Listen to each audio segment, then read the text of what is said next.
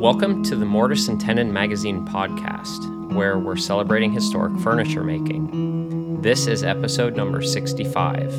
I'm Mike Uptegraff. And I'm Joshua Klein. And we have a little bit of news. We have issue 15 is, no longer at the printer. I mean, It's at the printer maybe as I speak, but not for long. Yeah. It's heading out into the world, sending out to all the subscribers.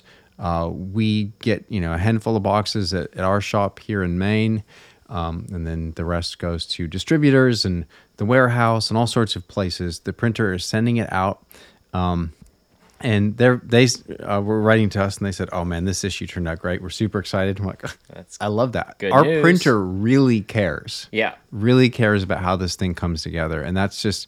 For us, we will not work with someone who doesn't care. Right. That's just so to hear our printer saying, "Yeah, man, this issue really looks this sweet. Is a good one." Yeah, we're very excited about that. So, they said it's possible that as of this recording, we might see our copies today. I don't know, but maybe tomorrow. I don't know. Yeah, we're hoping for today. Our printer is right next door in New Hampshire, so it's not very far. We could get there in. 3.5 hours drive time. So hopefully we'll see those today and we'll get to actually see the physical product for the first time. We always like that. It's like when a baby's born. It's like that. Yeah. Yeah. Only paper. Not as cute, but. Yeah. We also just got back from Amana, Iowa, from the Handworks event. Yeah. And if you don't know what Handworks is, you can just turn this podcast off and you're not interested in hand tools, apparently. That's right. Because Handworks is the place to be. Yep. It is a huge event, intentionally located central. In the middle of the U.S. If you threw a dart at the middle of the U.S., you'd pretty much hit Amana, Iowa. Yeah, and so that's that's one good reason for it to be there. People can travel from all over to be able to meet in this spot. Lots of room to spread out, and it's just hand tool junkies everywhere. Mm-hmm. The enthusiasm is just infectious. Everybody's so excited about hand tools, and you're not usually like trying to convince someone that a hand tool is a good idea. They're all debating about which hand tool is the best and how many of this kind of tool do you have. It's just a crazy event. 2 days, 2 solid days, and we've been back for a little over a week now, but we're still kind of getting back on track. Whoa, okay, yeah, overwhelmed at just so much discussion and camaraderie. Yeah. So. Yeah, I mean, from what I gather, and they never release official numbers on, visitors, mostly because it's impossible to track down that number. It's a free event. Basically, they ask that you register in advance, but anyone visiting the Amana colonies, just they wander over, they go through. So who knows how many people were actually there. But it is, in all likelihood, the largest hand tool festival in the world. Yeah. This is the big one. Totally. And so the last Handworks was in 2017. So, which was a little while ago. That was a while ago. I don't know if you remember 2017, but the world was much different then. I feel like we were very young and naive back in 2017, kind of all of us. But, so the Abrahams, Jamil and Father John, who own Benchcrafted, top of the line workbenches, right? The best bench gear you can buy. But they're the ones who usually they put this show on. This is a labor of love of theirs. They don't profit from it. They don't get anything from it except, the thrill of the event. And the admiration of their colleagues. Admiration. Exactly. I mean, they do get that because we are very grateful to them for putting up with all of us and all that they have to do to make it happen. But they never, they don't want to commit to saying it will happen every other year. And so the sense is that every Handworks might be the last Handworks, which makes people think, oh gosh, I better get to it. Yeah. And if you weren't there, you might never go. You might never experience. This might have been your last chance. Yeah. But don't despair because there's a possibility. Yeah. It may happen again in 2 years. You might be able to experience it. But as I said, the last one was in 2017, and you may say that's more than 2 years ago, and you are right. 2017, the event happened, huge success, And they, the Abrahams decided they wanted to take a year off and push it a year further just so they don't get, you know, stuck in a rut of doing it every 2 years and just to mix things up a little bit. And so, of course, that year would have been 2020, which, as we know, massive global events in one place were not happening. So they said, okay, we'll try 2022. And in 2022, especially in the early months, there were still travel issues with people, especially coming from Europe. And so they said, let's try for 2023. So it happened. Yeah, man. Oh, and it was great. So good. Yeah. Everybody there was so anxious to get back together after this. Yeah, 6 years. This little time away. Of waiting. Yeah, and so in 2017, Joshua was not able to go to Handworks. He had a very good reason. Mm-hmm. I mean, it sounded maybe like an excuse, but it turned out to be a very good reason. That my child was being born. Yes. Which is funny because he actually was born on the Saturday of the event in 2017. And so it was a really good thing that I was not at Handworks. Yep. My wife really appreciates that. Yeah. But it was funny because I had several people at the event saying, so how long ago was it? Was it like 3 years ago, 4 years ago? And I pointed at my son who was running by. I said, he was just coming out. He was born today, 6 years ago. Yeah. 6 years ago. Crazy. And so for that event, we were only up to issue 2. Of the magazine. Mm-hmm. We had 1, 2, we had, I think, the foundations video, and we had stickers, and we had t-shirts. Stickers. Yeah. Yeah, man. So I had taken, we have 2 workbenches that I loaded on the roof of our minivan.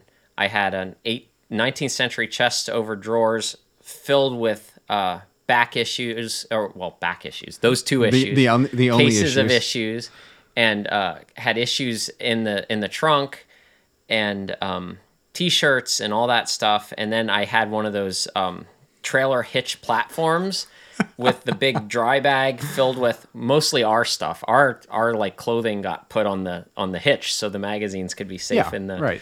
And I brought some hand tools along for doing demonstrations. And somehow your wife and kids were also crammed in between the magazines. Yeah, 5 people in there. And we did a road trip. And we went out to Amana, and it was wonderful. But I came back. I think I was a little bit shell-shocked when I came back to report to Joshua how the event had gone, because it was madness. It was so many people, and they were all so interested. And we've done shows and events before. At that point, we had done shows and events before, but I had not seen anything like that. Yeah, not like that. So we've kept saying, you know, as 2020 happened, and then later we're like, we will be back when they do it again. And so this was the year for that. So a quick history of the Amana colonies for those who are interested. Like, why on earth are you out in the middle of nowhere in Iowa doing this? Well, this place is really interesting. I think of the Amana colonies as kind of, they were kind of like industrial shakers. It was this group of Germans in the 18th century who they had some very nuanced, we shall say, religious beliefs that led to them being persecuted and eventually fleeing Germany. They moved to upstate New York, which, again, that's where kind of shakerism took root in the United States. And then they found that even there they weren't accepted, so a group of them headed west to Iowa, and they decided to purchase a whole bunch of land. Like, that's right now, bad. Yeah, that's bad when you're like on the outskirts, and even the outskirts people are like, "You're too weird." Yeah, keep too moving. Weird, and they're like, "Let's keep moving west." I actually did not know that story. Huh, yeah, so they ended up buying, I believe it's 26,000 acres in Iowa, which is still owned by the, I don't know if it's a nonprofit now of the Amana colonies. So, if you've heard of like Amana furniture, the furniture made there is made from trees that they've harvested from their own woods. Yeah, still. It's amazing. It's kind of cool. Or Amana refrigerators. Yeah. So, yes. Amana refrigerators, washers, and dryers. Also made from the trees on their property. Just kidding. Yes. Yeah, so that's another interesting thing. So this group of people considered, you know, they built textile mills and linen mills, and they started I think it's called the Amana Refrigeration Company in like the 20s or 30s. Eventually, that was bought by Raytheon, and they started making washers and dryers and all kinds of stuff on the Amana name because it had gotten a reputation for quality. So the Amana colonies are a really interesting place. So today it's not like Colonial Williamsburg, where it's kind of overseen by a group or organization. It's its own thing. The Amana colonies, there's a series of little towns, but they are private towns with, you know, this grid of streets and these historic old buildings, some of which are very beautiful. And so there's like restaurant, chocolate shop, clockmaker, private residence. And that's kind of how the streets are laid out. You know, big historic barn, and then private residence and hotel. So it's kind of this mix of business, you know, of little shops, quaint little shops, historic buildings, private residences. And that's where this event is held, in one of the Amana colonies. And so the event is split up in venues. There's kind of three primary venues where there were different vendors. And I believe at last count, there are something like 100 vendors. Yeah. Unbelievable. Yeah. Huge. So people, you know, Lost Art Press and Fine Woodworking, and, you know, all kinds of tool makers, tool dealers, tool makers, schools. Yeah, it's just from all over. Goes on and on and on. And again, remember, this is a hand tool woodworking event. Yes. So 100 vendors at a hand tool woodworking event is just crazy. Nothing Bluetooth actuated. Nothing laser guided. I like, isn't that not amazing? Even things you could plug in. In fact, I'm pretty sure that that's one of the things that is sent out to us. Some of the restrictions on tools, they're like, nothing that you can plug in. I mean, for selling the tools? Yeah. So it's like, if it's not clear what Handworks is about, you can't plug the thing in. Yeah, so, exactly. It is a very memorable event. But for this event, we had some logistics. Yeah, I mean, we had, so let's see, when was this? This was in 2019 or no, I don't know. A few years ago, we had to shift a lot of the way that we've been shipping things. We kind of had to rework some things. And then not too long ago, like a year ago or so, we ended up shifting over to a fulfillment center in Wisconsin. Yeah. And so all of our inventory moved out to this place. Yeah. And it's right in the middle of cow country. Like it smells like cows. but we promised that the magazines do not smell like cows, but everything else does in the area. It's a beautiful area. So so we had to shift all of our inventory over there, and which worked out perfectly for this event because it's not that far away from this. Yeah, you know, this kind of thing. In fact, it's kind of ironic because if we had to get inventory for an event in Maine, we would have to have stuff freighted back up to us. Shipped from Wisconsin. Yeah. So, yeah, there were a lot of logistics to get figured out. And Grace, who runs the show around here, she keeps M&T going and lets us just chatter on a podcast and you know, write things on the blog and the dispatch and things. She had so much legwork to do to get all of the pieces to come together for this event that we're doing.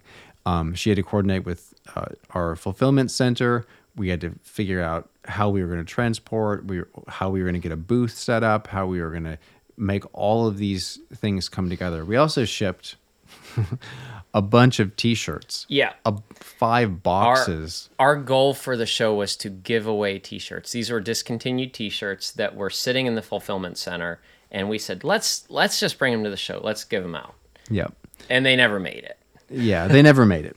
So, long story, but we had to ship them out, and they got stuck in Massachusetts, and it's a whole sad, bitter memory. As we speak, hopefully, the people working in the Amana furniture and clock shop are all wearing Mortise and Tenon T-shirts. It's the new uniform. And they've outfitted their whole families in M&T. Yeah, exactly. But so yeah, to kind of figure out logistically how to get everything out there, how to get us out there, we connected with a friend who I met in 2017 at the last Handworks, Ed Bouvier. He's the Village Woodwright. If you are on social media, that's what he calls his business, and he's just outside Chicago. And he and his wife Susie very graciously offered to put us up, help us out. And he even built a bench for a show bench for us for the event. 2 benches actually, and a big backdrop and that sort of thing. Because we built a big wooden bench backdrop situation where we have these 2 benches. They break down really nicely. We can load them in a minivan. We can bring them to shows. However, we are flying. You know, we flew into Chicago and they're 9 feet long, so it's not like we're checking them or something. They didn't fit in my guitar case. No. Yeah, so it's my personal item. We had Ed build us these 2 workbenches, or they look like workbenches. They're kind of big tables with a big backdrop. So it really worked out so well to have Ed building these things. Then we were able to meet up with him at his house. He even graciously hosted us for a whole evening, fed us. That was so sweet. Made us breakfast. It was really nice to hang out with them. Ed's father-in-law has traveled all around the world, and he has this case of artifacts that the Joshua's kids were just staring in this case, and Ed was saying, "Point anything there, pull it out, and he'll tell you the story of it." And it was really neat. So we were there that evening after I had driven to Wisconsin to load up and come back. We watched the full moon rise from Ed's backyard, which is really, you know, we're right outside Chicago. Surprising that, you know, I guess we were 15, 20 miles out, but still we could see the stars and the moon. It was beautiful.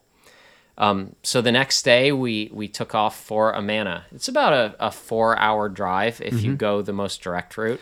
Would you just let it go? I didn't know. So this is why technology can mislead you. But we ended up not taking the most direct route, but it was the most scenic route. And there were no tolls. No tolls. We paid no tolls at all. We were just doing the checkerboard wandering through cornfields. We also found the most interesting little diner where we stopped for lunch. It's one of these places that is like 3 sheds put together. And you go inside, and there's slot machines in the back and this bar on one side.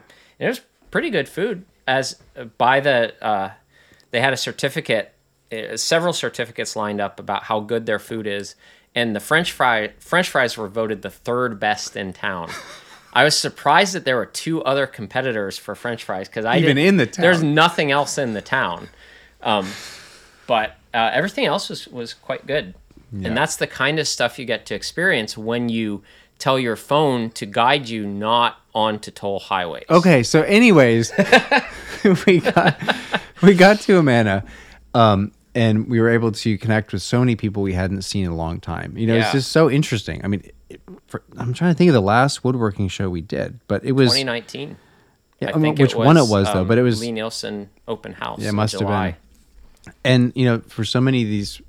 You know, in the woodworking, publishing world and toolmaking world, a lot of us were, it's not a huge circuit, but there are these woodworking shows that happen. And so a lot of us, we do get to see each other, you know, a couple times a year or whatever, at least. And as we're, you know, for those of us who are doing a lot of those shows, it's sort of a regular, like, hey, how's it going? And how was the last thing? And it's sort of catching up. And to have that regular interaction just cut off. Yeah. For several years was so startling. So, you know, we just weren't sure. We weren't sure what it was going to be like. But it was just amazing to show up, and it was like, you know, like boom, all back. Yeah. Everybody was there. Everybody was pumped. Hugs everywhere. Check out this stuff. How's the business? Everybody's kids were taller. With that's mustaches and yeah, it's like, right. Wait a minute, what happened? How did that happen? Yeah, so it was just so awesome to be able to see everybody there. But I mean, it was even, you know, we showed up and we saw people as they were kind of rolling in, the vendors as we were kind of catching up.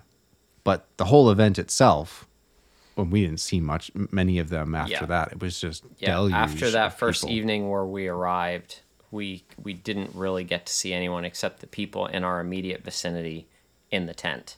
Mm-hmm. Both Joshua and I, on Saturday, we took some time to wander as much as we could, which is like 20 minutes. 20 minutes of like running. Like, okay, your turn, jogging between venues. I could not get into the barn because on Saturday morning, Roy Underhill gave a keynote, mm-hmm. and which he typically does at Handworks, and you could not get near the barn. They had big loudspeakers outside, so everybody outside could hear, but it was like 15 deep. Going up to the barn, and then inside the barn. If you would get in there, you'd be like a sardine, unable to move. So it was interesting. I was thinking about, with all this old timber framing we've been doing, I was thinking about the flooring. That's a lot of weight. All the joists. Barn. Yeah. And all of the people packed so tight. I'm like, mm-hmm. oh man, I don't know. I'd be curious to look under there and see how that's framed. Yeah. See the flex. So I got an opportunity to talk with a handful of people. Matt Bickford was one of them that I just was really curious to see how he and his family are doing, and catching up with him. And then my good friend Don Williams was there, and we got to catch up. All of the, Ben from Fine Woodworking, Mike Pekovich from Fine, able to catch up with them. The woodworking schools, one of the schools that I was, I guess you would, it's an organization facilitating schools. Mm-hmm. One that I was just so intrigued by, and we've actually had interactions with them already because we're very like-minded, is the Sloyd Experience. Yes. Really cool institution. You should look up the Sloyd Experience and check out what they're doing. Basically, they're taking, this Sloyd movement, this, Otto Solomon's vision for educational Sloyd. Sloyd means craft. So it's this Swedish development in the early 20th century that was talking about, there's like vocational school, mm-hmm. right? So it's I want my kid to get a job in the trade, so send them off to do this work. But then there's educational Sloyd, educational craft, and that is about individual, personal, moral development. Right. It's making, not just teaching them STEM mm-hmm. or something, right. but it's actually making them well-rounded people who are able right. to use their hands and understand principles about how to be a decent person, and not just how one would, but to become that kind of person through a disciplined handcraft. That's the Sloyd movement. So of spoon carving, and they talk about Sloyd and Sloyd this, and it's like a Sloyd knife, Right. And a lot of people don't really understand, don't know the history of what that word is even connected to. It's this educational reform. Mm-hmm. It's saying, hey, we need to have our kids doing crafts, doing sewing, doing woodworking, doing pottery, or whatever the craft is. Our kids need to know how to do these things for their own personal development. So the Sloyd Experience was founded to sort of rekindle that and get that program, that curriculum, out into schools. Yep. Usually it's private schools, or they were talking about homeschool co-ops and mm-hmm. different things. They're trying to spread this curriculum around so that people can be, so that kids can grow up right. knowing how to use their hands. Yeah. And, it's interesting with the Sloyd movement, which actually is still, I believe it's in Sweden. They still, every public school student goes through a Sloyd term around the 8th grade, I believe, where they're given knives and they're taught to safely use them, and they're taught to do simple handcrafts and things like that. And it's still part of their education. Mm-hmm. But it's also interesting how the Sloyd movement had parallel movements in the United States where people were seeing the fact that centralizing production and moving people into factories was to our detriment, in the fact that all these skills were being forgotten and lost. And so there were these movements to educate younger people, and to like have woodworking clubs, and to try and have woodworking curriculum that would allow the teaching of these hand skills, and not just so the skills wouldn't be lost, but because they sensed that people were losing something of their moral fiber by being specialized in that way. by being put into manufacturing basically as one cog in the machine. So to make a well-rounded person, not just with skills, but with morals and virtues, mm-hmm. They were wanting to teach the manual arts. They were wanting to teach handcraft. Right. And again, I think a lot of people might be thinking, oh yeah, like shop class and, you know, no, not actually. So a lot of what the mentality with shop class was kind of gearing you up for vocational training. Yes, getting you into a trade. It's pragmatic. It's mm-hmm. teaching them these skills so that they can get a job. Mm-hmm. That's not what the Sloyd movement is about. Right. So it was just such a cool thing to see this curriculum developing and being spread out. And they said they're just, I can't remember, they're saying that when they release a new course or whatever, it sells out within half an hour mm-hmm. or something. Like there's way more demand than there is supply for this kind of curriculum and these programs. So I don't know, we were talking with them and just thinking about, we've been brainstorming for a while. How can we do this kind of thing? How can we spread this vision around? And I don't know, we were very inspired by what they were doing. We've been taking notes because, you know, if you imagine, we hear from people all the time, and this is exactly what, you know, we feel that woodworkers should be doing, who they say, I want to go into my local public school and I want to start a class, or I want to go to my local homeschool co-op and I want to start doing a woodworking thing, you know, once a month or mm-hmm. once a week or something like that.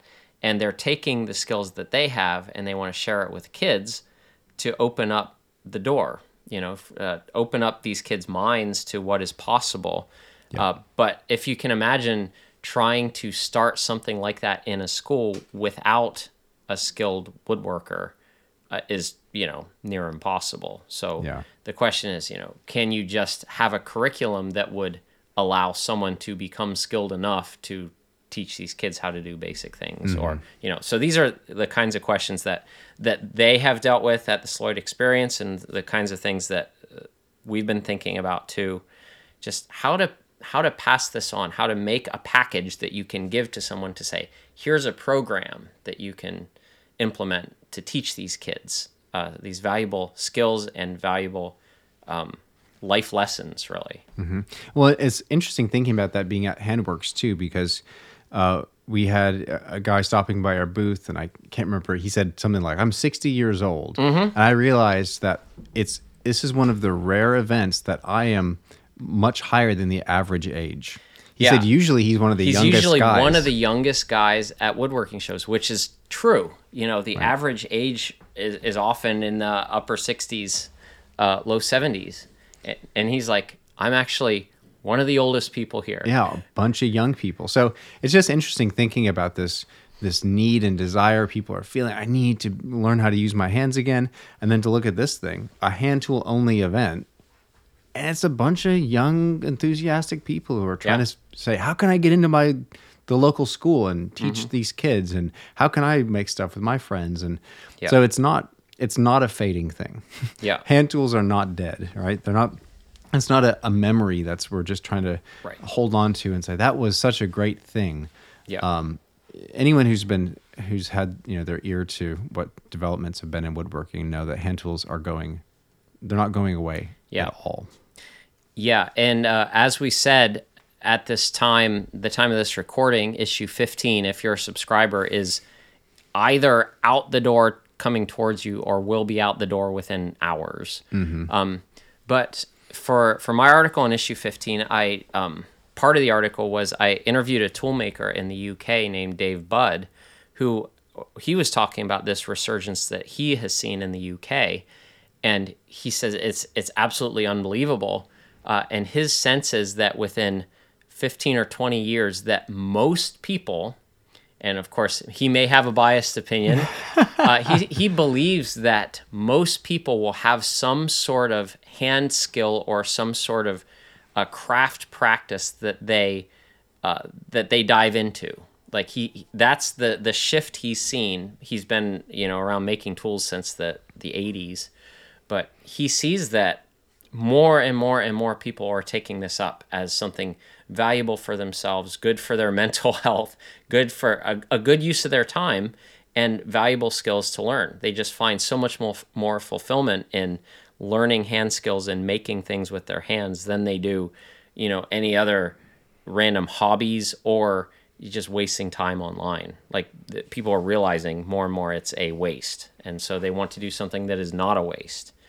And so they're turning to these practices from the past, which are still relevant. Mm-hmm. And so there were so many interesting, inspiring people there. Our booth was right next to Jordan Goodwin. Yes. Our friend who's a blacksmith, makes amazing, gorgeous tools, replicating antique examples, very inspired by 18th century blacksmithing, which is arguably the pinnacle of American blacksmithing. Mm-hmm. And so Jordan is deep into this stuff. He's a scholar. He is. He's not just a maker, you know, He was pulling quotes out of thin air about all these different things. It was great. Yeah, around the campfire, we were hanging out with them on several occasions in the evenings, and around the campfire, he's reading from an 1860s book that's critiquing, a farmer's grindstone, and you can tell a man's character by his grindstone. Right. And it's just, like, this is Jordan's world. He's just like soaking this stuff up, and he's in it deep, and he just does amazing work, really amazing work. So it's cool to see.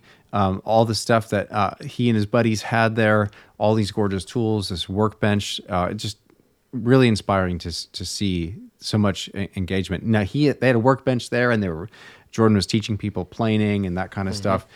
At our booth, we were right next to them.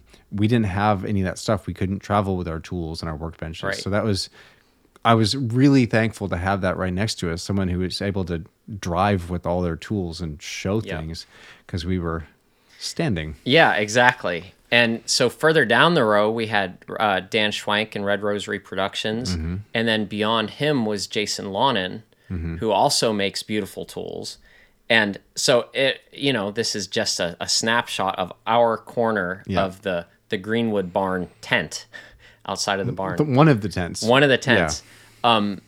And, people coming by, and all of these makers had tools there that you could use and try out, and there are shavings all over the floor. Mm. But so great to see not just the tools themselves, but people using them and wanting to try them and seeing how they work. Now, on our other side, kind of across the way, we had someone that we've corresponded with for a long time, but never have met in face-to-face, mm-hmm. which actually describes a lot of these interactions. Yeah, it's Dan Raber at Colonial Homestead. Dan has been stalking Mortise and Tenon. I'm trying to think of when he started. From issue 1. Issue 1 or issue 2 or something like that. I mean, he certainly stalked issue 1 eventually, but maybe he came on around issue 2 and stalked all the old issues. Yeah, somewhere around there, so in 2016. So we've had, regular interactions with him over the years. Colonial Homestead is a destination. We have not yet personally been there, but everybody who's been there is like, holy smokes, this guy's got tons and tons and tons of stuff going on.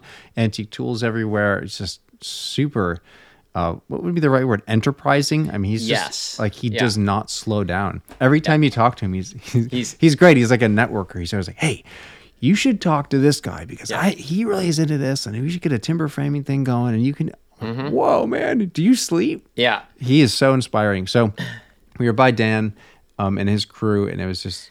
they're based in Central Ohio, in case you are in that area. Millersburg, Ohio? Yeah. Colonial Homestead. So they're on that side, and they brought, a van load of antique tools. That's why... that in my mind is the main reason why Colonial Homestead is a destination, because they are an amazing source for antique tools. And Dan's philosophy is that he's not selling to collectors. He wants people to use these tools. He's selling examples that are good to go for the next 100 years. You know, he wants them to be used. He's got a lot of,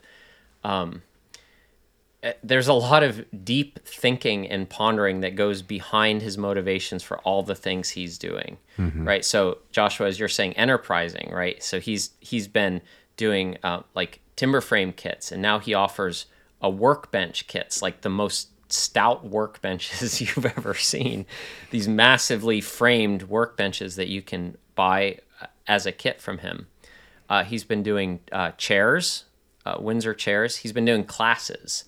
Mm-hmm. So they offer a number of classes through Colonial Homestead, and even from things as basic as sharpening to I think they're even starting to dabble in blacksmithing and things like that.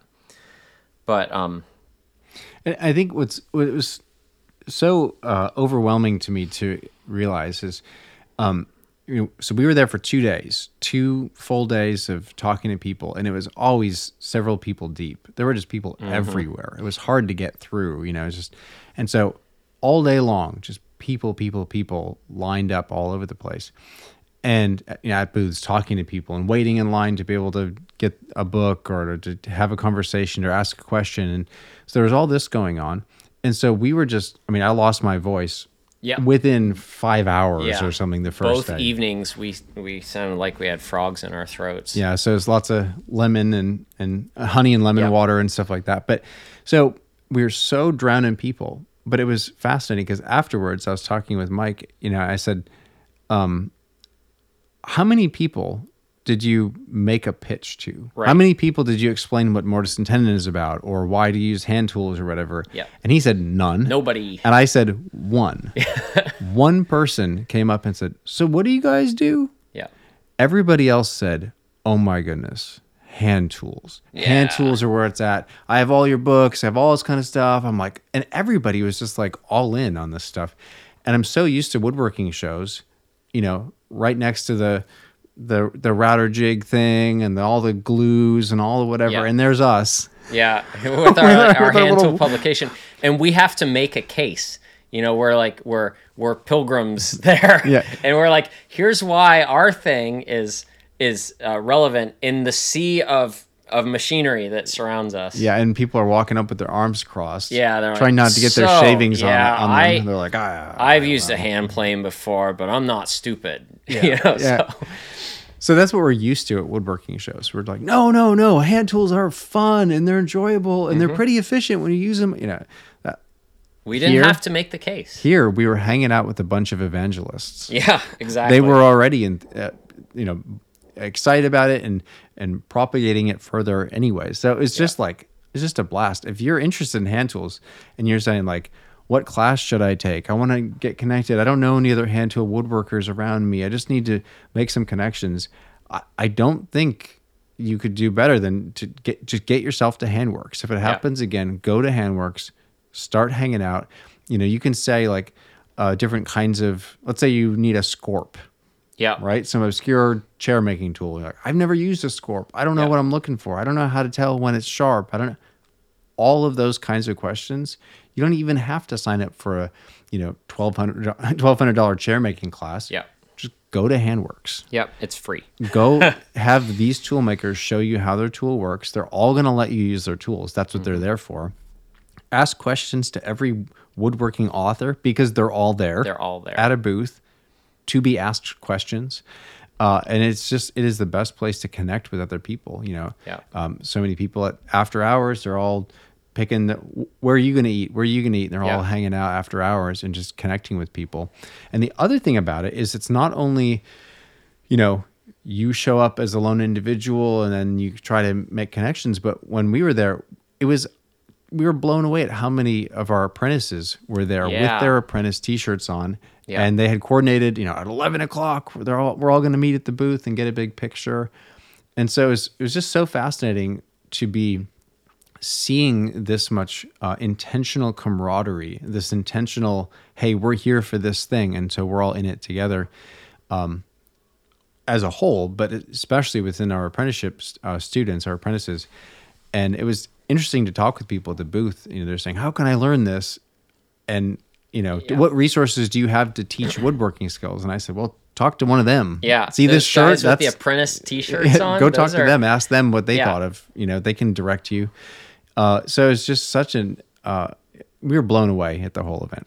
Yeah. So, if you haven't heard of the apprenticeship program, we have this 8-week online course that takes place in real time, but in your own shop. And so, we go through sharpening and stock prep and all this different joinery, and we do like a video Q&A kind of thing a few times a week, and we have forums that we we're active in, and all of our students are active in there. And so a bunch of students from the 5 terms that we've done mm-hmm. were coordinating to come and meet up at the M&T booth at Handworks at 11 o'clock on the Friday of the show, right? So these students traveled in from all over, and all of a sudden at around 10:30, or it was earlier, we started seeing some students, but then all of a sudden at 11, there's just a bunch of students gathering yeah. out in front of the booth. And you know, we had not met any of these students. Well, a few of them in person who had come to the apprenticeship summit that we held here, but most of them we had not met in person. We had just met, you know, chatted in the forums or you know, in the video question and answer stuff. So there we get to give them all hugs and say, how's it going? You know, yeah. like it's and they were all telling us about all the projects. A lot of the people who sign up for this program don't have extensive woodworking experience. Some of them do, mm-hmm. but a lot of people, they're saying, I've used some hand planes a little bit, and I'm just curious about how to do this. And so that's their background, right? And they go through these 8 weeks, and then, you know, fast forward to we're meeting them at Handworks, and here they are, and they're telling us about all the projects they've been doing, yeah. all the furniture they've been building. Yeah, wow! Yeah. I can't believe how these folks have taken this up and have run with it. And our emphasis in the program is that it's, you know, we're setting it up so that we're weaving it into our lives, so that it's not this standalone thing that they went off and did the 1 week course and then they got back to real life. The whole point of the program is that they're learning how to fit it into their normal schedule, right? So that they can continue on in the craft. And that's exactly what these folks have been doing. They've been able to build furniture and keep working it in nights and weekends, and each day picking away at it and building things. So it's just been so cool to see how that developed. I'm realizing, but we should say the website is mtapprenticeship.com. Yeah. If you're interested. So we have right now, because we're working on this 1821 house, and we have so many irons in the fire right now. We are running 1 term per year. So 8 weeks out of the year, we're doing this. Yeah. And the next term is in 2024, so next year. And the term is April and May. Yeah. So if you jump on the website, mtapprenticeship.com, and put your email address in the wait list, we don't give the email address out. You're not on a right. newsletter. It's not committing to anything. You're not committing yeah. to anything. If you just put your email address on there, then what that means is we will be emailing that list before anyone else, giving first dibs, saying, you know, the term is open for registration. Sign up now. You have first dibs. Go. Yeah. And then after a few days, we'll publicly announce to everybody else, hey, it's available, you know, if there are any slots left. So if you are interested in the apprenticeship and you want to be the first to know of its availability, jump on mtapprenticeship.com and put your email address on the waitlist, and you will be notified. And so we hope you join us. Block out time, April and May. And get your tool lists ready, get your shop kind of organized, see what you need to do to get committing to, you know, as we put it, cultivate craft in your life. Yeah. Because it blew us away to see the impact that that when these people make this kind of discipline, they say, I'm going to try to develop this habit, this practice of daily working. The impact that has is just astounding. Yeah, it is. And so each day was both unbelievably rewarding and also exhausting, right? The one day we had an angel show up. So Lou, one of our apprentices, walked by. He came up with a tray, and he handed us each an iced coffee. And we're like, Lou, you're here. We had no idea he'd be there. Yeah. And he gave them to us, and then he kind of disappeared. He didn't even say anything. Like, he just walked up. How did he do that? How did he know? He just showed up with coffees and smiled. It was amazing. What a guy. And then... I talked to them for a while afterwards, but... Yeah, it was good to see. A lot of people came by when it was super busy, and then they left and kind of wandered around, and fortunately came back. Another thing that happened that was so... it was awesome. My wife arranged in advance somehow with Ed Bouvier to, at a certain point in the show, run to the chocolate house and get me an iced latte and 2 peanut butter cups. And so I was like running out of energy. I'm getting tired. And it was hot on the second day, right? It was like 95 degrees. Mm-hmm. And Ed comes by with the iced latte and the peanut butter cups. He's like, these are from your wife. Just so you know, this is from her. I'm like, oh, are you serious? And then he kissed Mike on the cheek and said, that is also from your wife, not from me. Fortunately, he did not do that. But it was very sweet. But it was just absolutely perfect timing, for both of those gifts of iced coffee on the hot days. Yeah.